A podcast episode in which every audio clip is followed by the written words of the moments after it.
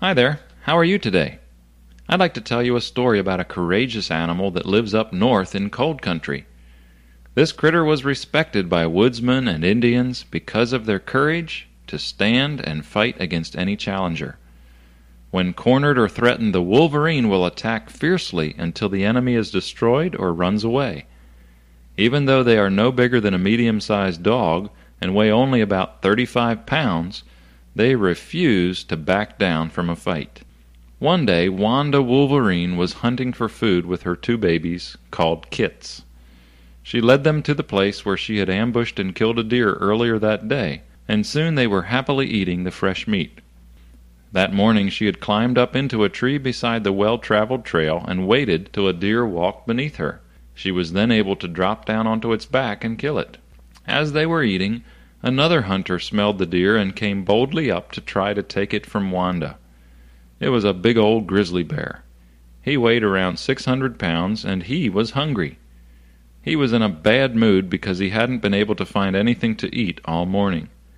He took one look at Wanda and figured he could whoop her in a fight, so he growled his challenge and started toward her. Wanda didn't wait for him. She shooed her kits away to safety and then lunged at the bear, but he was ready for her and swatted her with his big paw, knocking her up against some rocks. Thinking that Wanda was finished, he started toward the meat. But Wanda wasn't quitting. She came running back and jumped at him again, trying to bite him on the back of the neck. But she missed the mark and instead sunk her teeth into the bear's shoulder.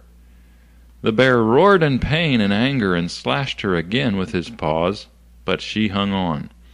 He reached back and managed to get a hold of her with his teeth and threw her down to the ground again.